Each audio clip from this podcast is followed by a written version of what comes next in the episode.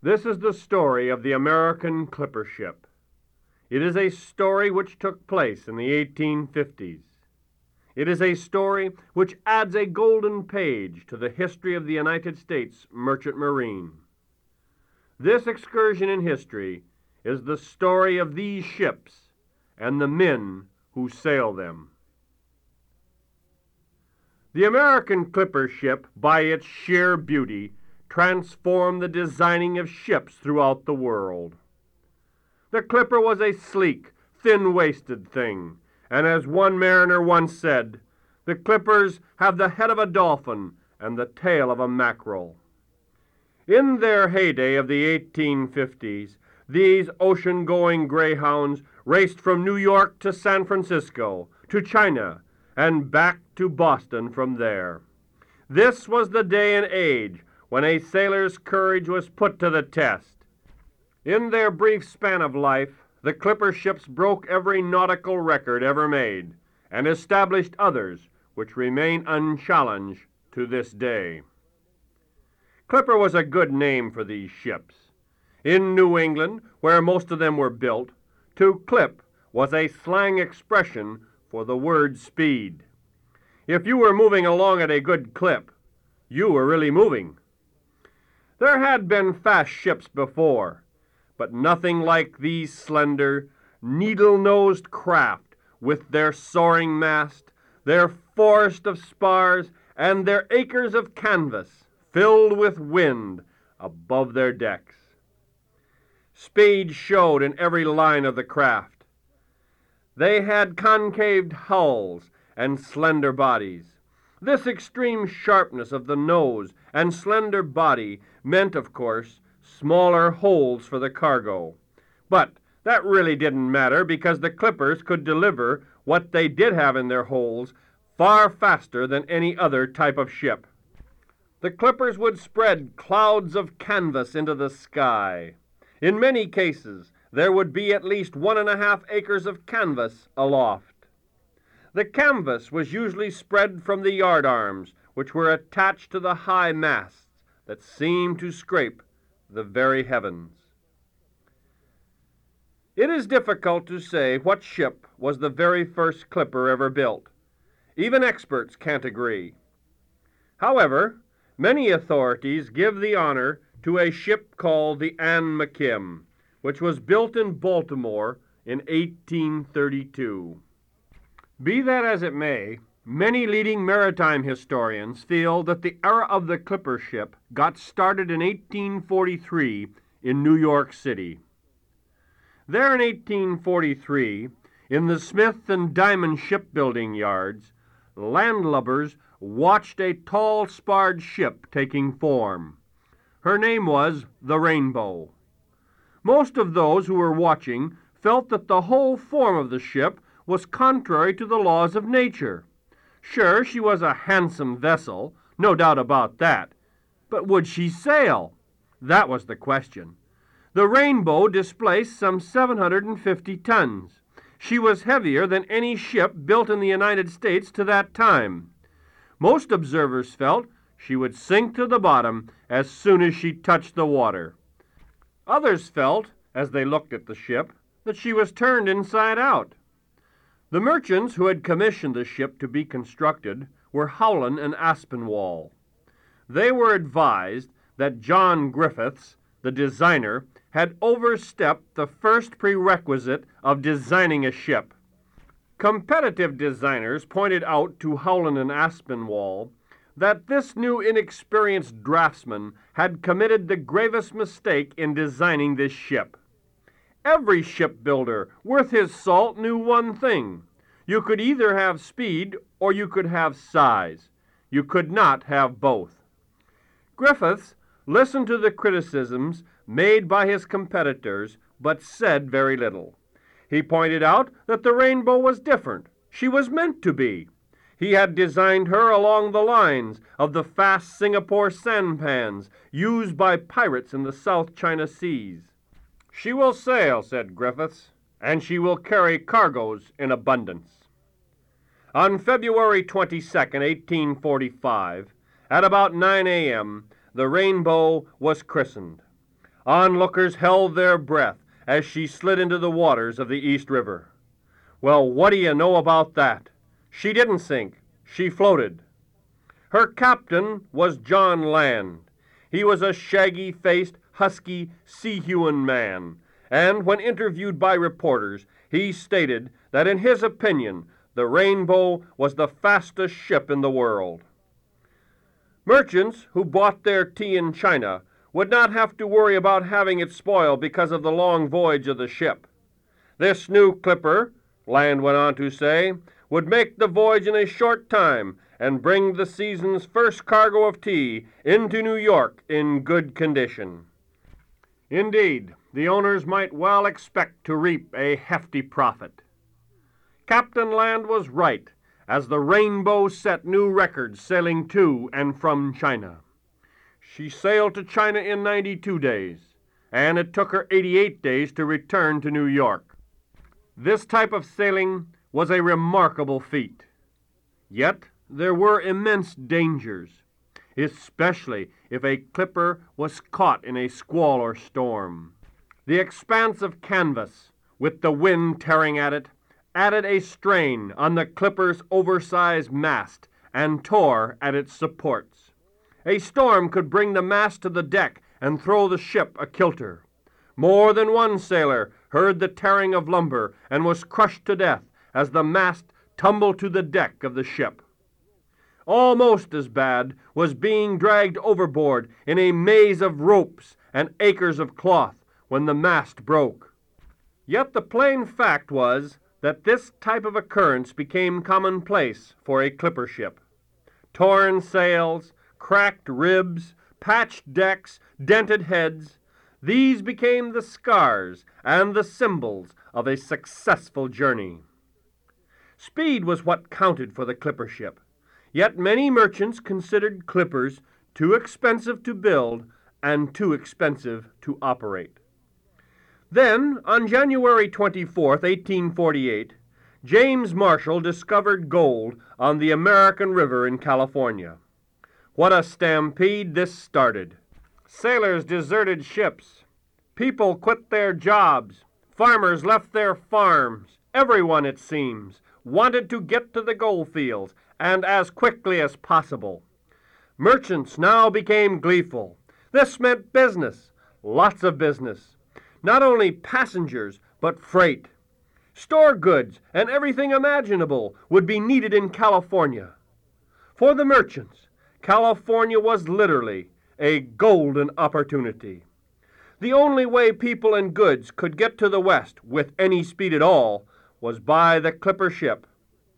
Oh, you could go overland, but that was too slow.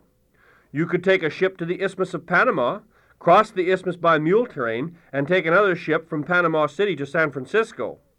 Really, the Isthmian route was far faster. Although it was the fastest, it was also tedious and deadly. One could contract cholera or yellow fever on that 60 mile trail across the isthmus. The fastest and perhaps less hazardous route to California was by the clipper ship around the Horn. And even this route had its share of risks. As you approached the Cape Horn of South America, you would see jagged islands battered by waves and swept by the spray of the sea. Yes, sir, things got a little hairy. Here was the supreme test for ship and sailor, for in these icy latitudes, straits and inlets appear on charts in some type of confusion. It was almost impossible to thread a ship through this maze. The journey around the Horn tried the patience of the navigator and taxed the energies of everyone aboard. There were gale winds, sleet, hail, snow, and ice storms here. There was anything but calm seas to mark the passage. Some of the old time sailors, salts as they are known, claim that the squalls near the Horn were so strong that once when a crewman opened his mouth to say something, the wind blew him inside out.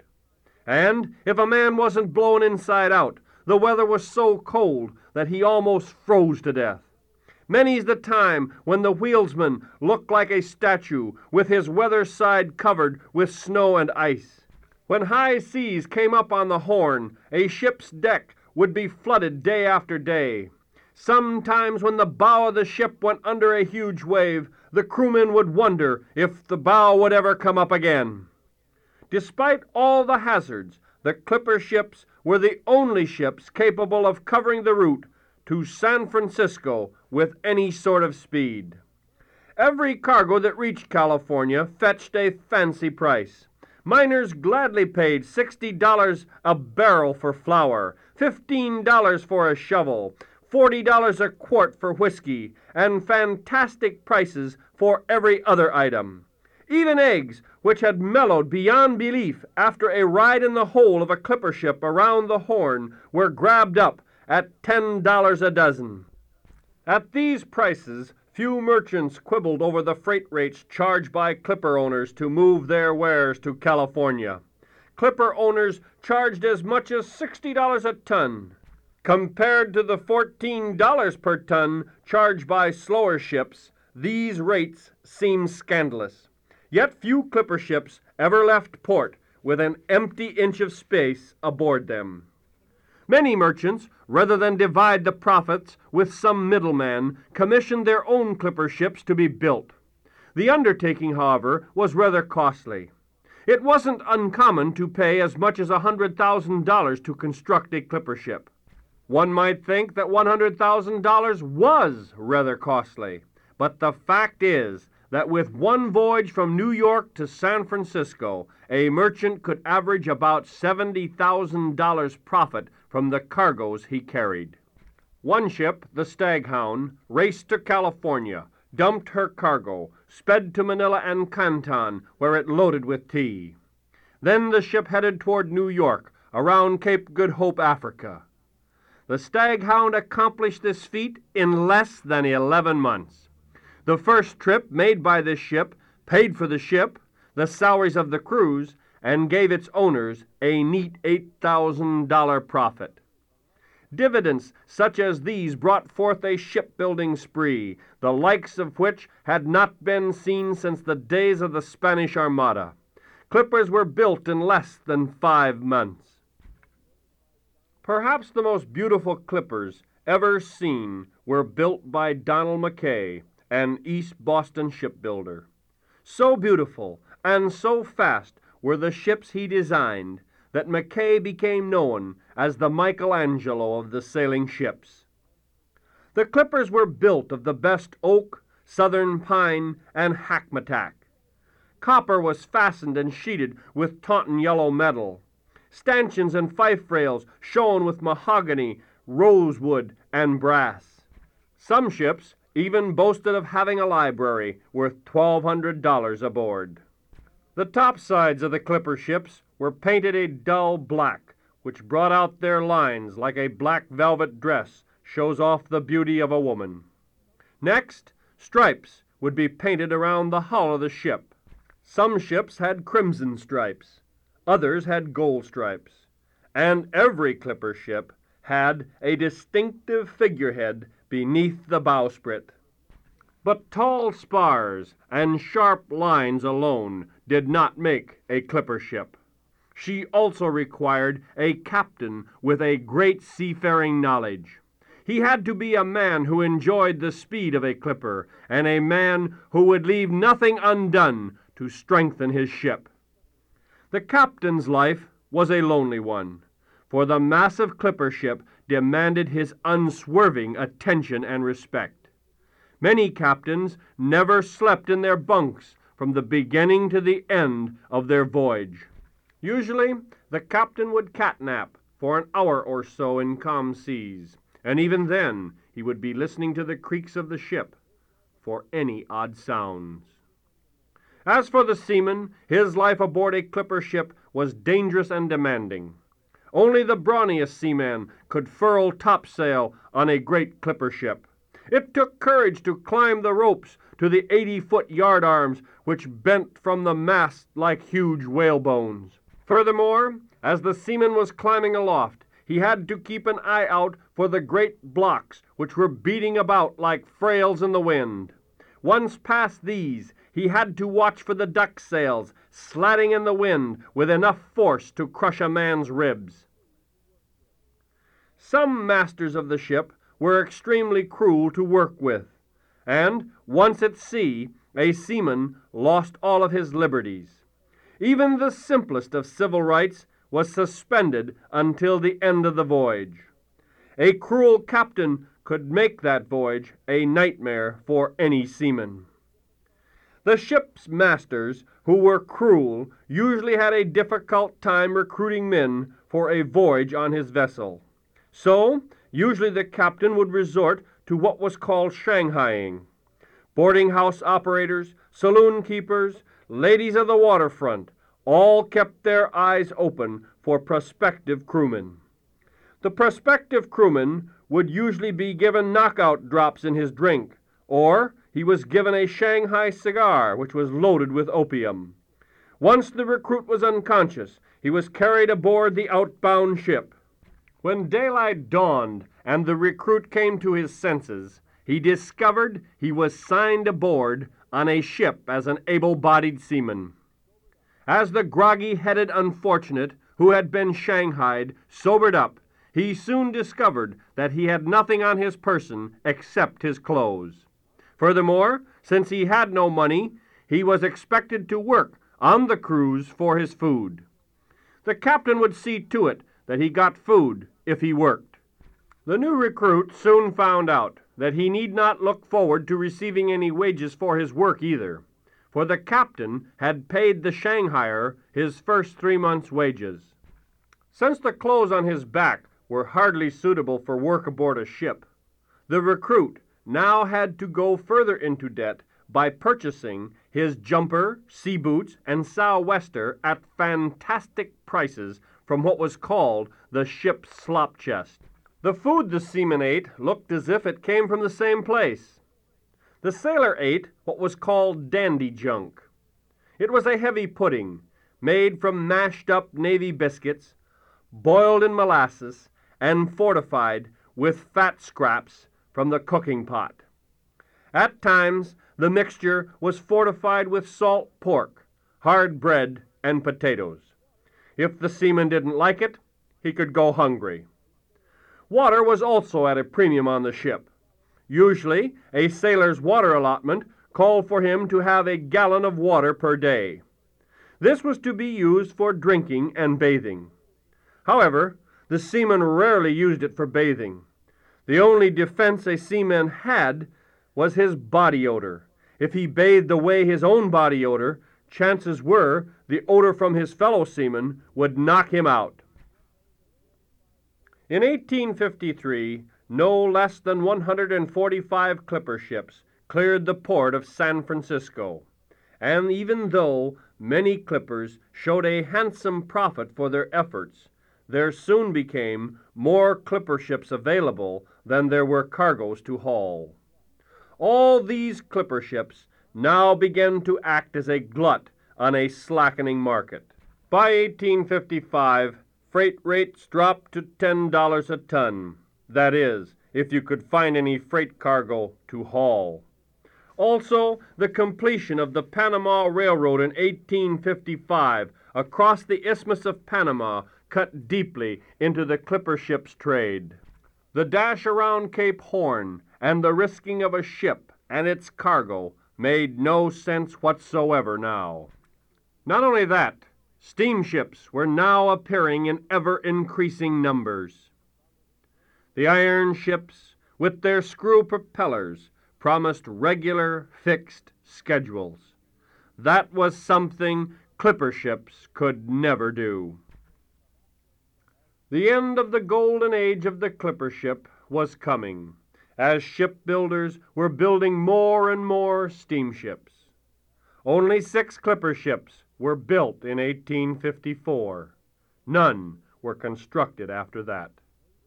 Nevertheless, the glory days of the clipper ship lingered on for a while, but eventually they began to disappear from the sea.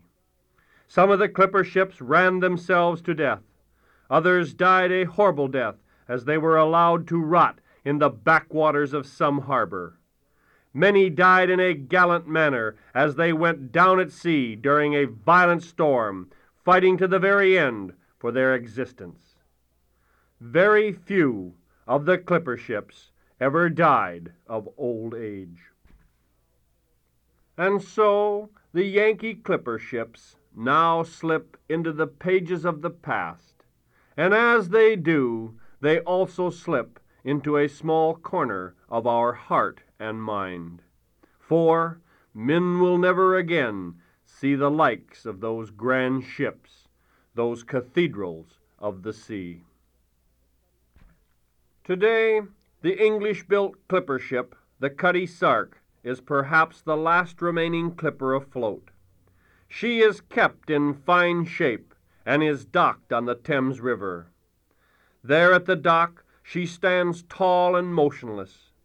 Her sails are furled, and her spars are vacantly reaching for the skies. Her bowsprit is thrust forward like an outreached hand, waiting anxiously to slap the waves and to journey into the seas as she did before. And it has been said by those who have visited the ship that if you listen quietly as the wind blows through her masts, you will hear the ship say, Just look at that! All that beautiful wind just going to waste.